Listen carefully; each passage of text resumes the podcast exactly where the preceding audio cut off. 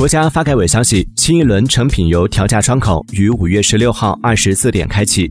本轮油价调整具体情况如下：国内汽、柴油价格每吨分别提高二百八十五元和二百七十元。按一般家用汽车油箱五十升容量估测，加满一箱九十二号汽油将多花十一元。